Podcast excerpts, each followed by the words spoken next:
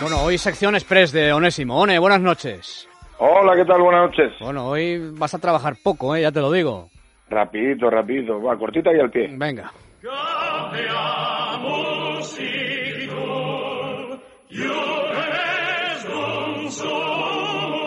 Onésimo University. Bueno, por hablar de lo de hoy, ¿eh? porque del Madrid ya hemos hablado mucho, eh, aunque nunca se ha hablado demasiado del Real Madrid, como bien sabes, Onésimo. Pero. me lo ibas a decir. Pero el, partido hoy ha sido el, el Tottenham Juve, con 1-0 para el Tottenham. Todo el mundo daba ya por, por eliminada la Juve y al final, fíjate. Pues sí, fíjate que ha sido un partido además que en ese momento ha habido muchos momentos que se, se veía casi más el segundo del Tottenham y los cambios de la Juve y, sobre todo la aparición estelar en dos minutos de, de Higuaín eh, ha sentenciado el, partido. Esto es lo que tiene esta máxima competición, que siempre hay que estar hasta el final, y más con estos equipos, porque si ayer hablábamos del Madrid, que lo demostró, pero un equipo como la Juve siempre la tienes que tener en cuenta y, y, al final, pues otro rival eh, de los que, bueno, no, no, no, no a evitar, porque ya todos son buenos, pero de los que siempre son difíciles de batir. Mm. El otro partido de hoy, bueno, comentábamos con Ilio Lear antes eh, acerca de la derrota del City en su casa, que no es una derrota mm, que yo creo que sea significativa porque el City estaba clasificado. Fíjate que hoy ha jugado Yaya Touré. Sí, no, por eso te digo, ha habido eliminatorias que ya con, con la ida eh, han sentenciado, que no suele ser tan poco habituales los 0-5, los 0-4 de eh, que, ha habido en esta, en esta fase.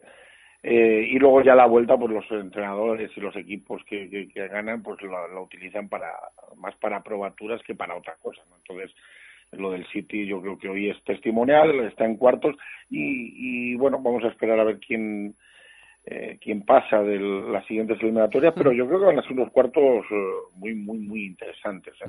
Quiero recordar que el sorteo no es este viernes, sino el siguiente viernes, una vez que, como decía Onésimo ahora, se conozcan ya los otros, los otros cuartos finalistas. Em, del PSG, bueno, ahora, lógicamente, como le ha eliminado el Real Madrid, pues es una banda, es, en fin, son nombres, son tal, no vale para nada, pero sí es verdad que a lo largo del año y sobre todo desde que al PSG le tocó con el Real Madrid en el sorteo de diciembre, veníamos diciendo, ojo, ojo, que una cosa es competir en la Liga Española en la que no te puedes despistar con nadie porque cualquiera te la puede hacer, y otra cosa es ser el PSG en la Liga Francesa que la vas a ganar de calle.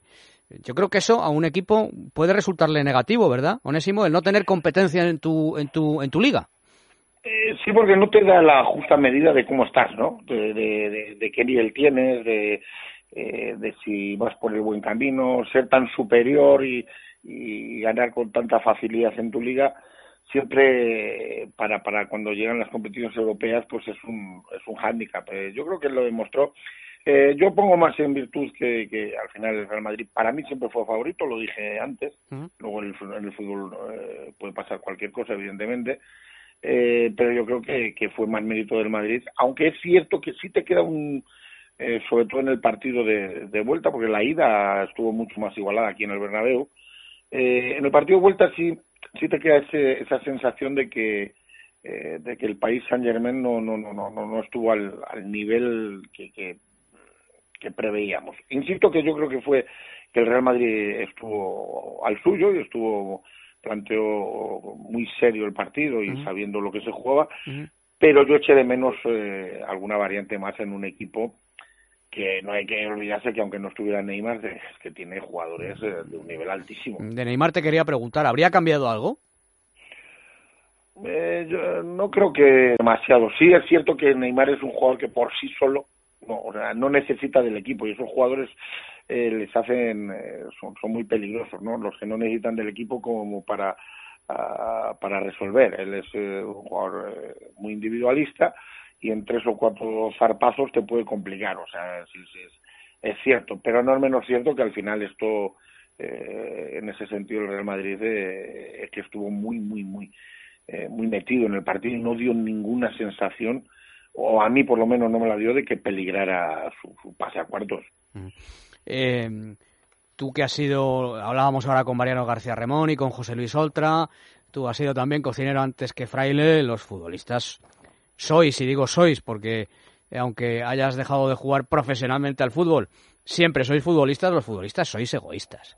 Lo digo precisamente hablando de unas declaraciones de Draxler que bueno, que yo creo que él se da ya por fuera del Paris Saint Germain, lo comentábamos antes, o cree eh, que no va a seguir Emery o piensa que van a estar los dos fuera del, del PSG la próxima eh, temporada. Porque, bueno, dice eso que has dicho tú, con lo que yo estoy de acuerdo, pero que a lo mejor no es el mejor momento para decirlo, ¿no? Eh, cuando está dentro, a ver, que el futbolista es egoísta, pues, pues sí, sí, porque todo el mundo quiere jugar, ahora nosotros que, que ya no somos futbolistas porque no podemos, evidentemente, y somos entrenadores y dirigimos una plantilla, pues, pues eh, sabemos que tenemos 22 tíos que quieren jugar, el que no juega, pues ya sabes, bueno, hay que saberlo llevar. Eh, si el egoísmo eres capaz de, de, canalizarlo eh, para el grupo, siempre vas a ser un, más importante que si solo lo llevas a tu a tu lado personal porque luego al final siempre el fútbol demuestra que sí sí bueno mucha gente habla y, pero luego le das el campo.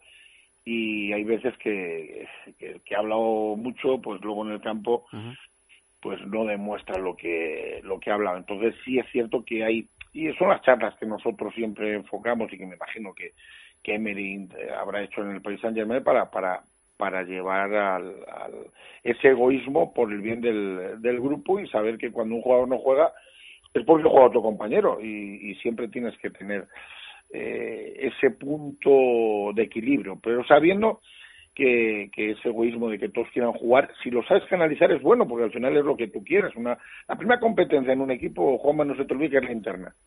Si no hay competencia interna, eh, luego cuando sales a competir con el rival, eh, es un poco lo que hablábamos del PSG cuando, en, en su liga, ¿no? Que te falta algo. Pues el, eh, si la sabes canalizar, ese egoísmo puede ser hasta, hasta, hasta productivo, pero siempre también hay, luego ya más que el egoísmo, el oportunismo. Que cuando ya ha pasado todo, pues eh, digamos intentar hacer leña del, del árbol caído, que eso es lo que hay que tratar de evitar. ¿no? Y la última, que sí la hemos comentado también, pero me gustaría saber tu opinión. No sé si, si fue contigo con quien eh, comenté la semana pasada la extraña operación de Moya. ¿Lo comentamos? ¿Te acuerdas? Sí, sí, sí. sí el, bueno, y decíamos, eh, Oblak, que no se lesiona nunca. Pues mañana juega Werner porque se ha lesionado Oblak. Es que, es que, claro. karma, yo llámalo como sea, pero es que sí era raro, ¿no? Que dejara salir eh, bueno, porque hablábamos también, ¿te acuerdas? De, de Carrasco, de Gaitán, sobre todo Gaitán era más normal, bueno, Carrasco también era raro porque era un, tío, un chico que, que, que, te podía dar, aunque yo creo que hay, hay más temas que el deportivo, pero lo de Moya es que te quedas con un portero solo, uh -huh. con todo lo respeto para el chaval, pero el chaval todavía no, no, no, no, no, no está curtido. Y bueno, el Atlético Madrid decidió arriesgar, no ser eh, para cuánto tendrá Oblak, pero al final... No, pa parece que parece en principio que no sería de importancia y que incluso podría jugar en, en, Liga el próximo fin de semana. Me alegro por él y por el Atlético de Madrid, pero sí sabíamos que era, y lo dijimos, un riesgo. Eh, yo creo que es un agradecimiento claro de, del Cholo y del Atlético de Madrid a, sí, sí, está claro. a Moya por los servicios prestados. Está claro, sí, sí. Me imagino por su porque ha estado a un nivel alto siempre que ha jugado y me imagino que cuando no ha jugado eso lo valoramos mucho los entrenadores y era la oportunidad porque la Real es un muy buen equipo, uh -huh. pero era raro que para estos tres meses eh, a rezar que, que Oblak es. esté al nivel. Eso es. Muy bien. Pues ha sido un placer eh, fundamentalmente para ti entrar esta noche en el programa, ¿vale? Pues sí, y yo creo que para ti también porque hoy te veo contento. Y yo contigo. Sí, a ver bueno, si se clasifica el resto españoles, ¿sabes? Si bueno, ya sabes que, pues sí, estoy sí, muy contento. Sí, que ya lo sé, ya lo bueno. sé. Y yo también. Muy bien, gracias amigo mío. Abrazo fuerte, Adiós. buenas noches. Adiós.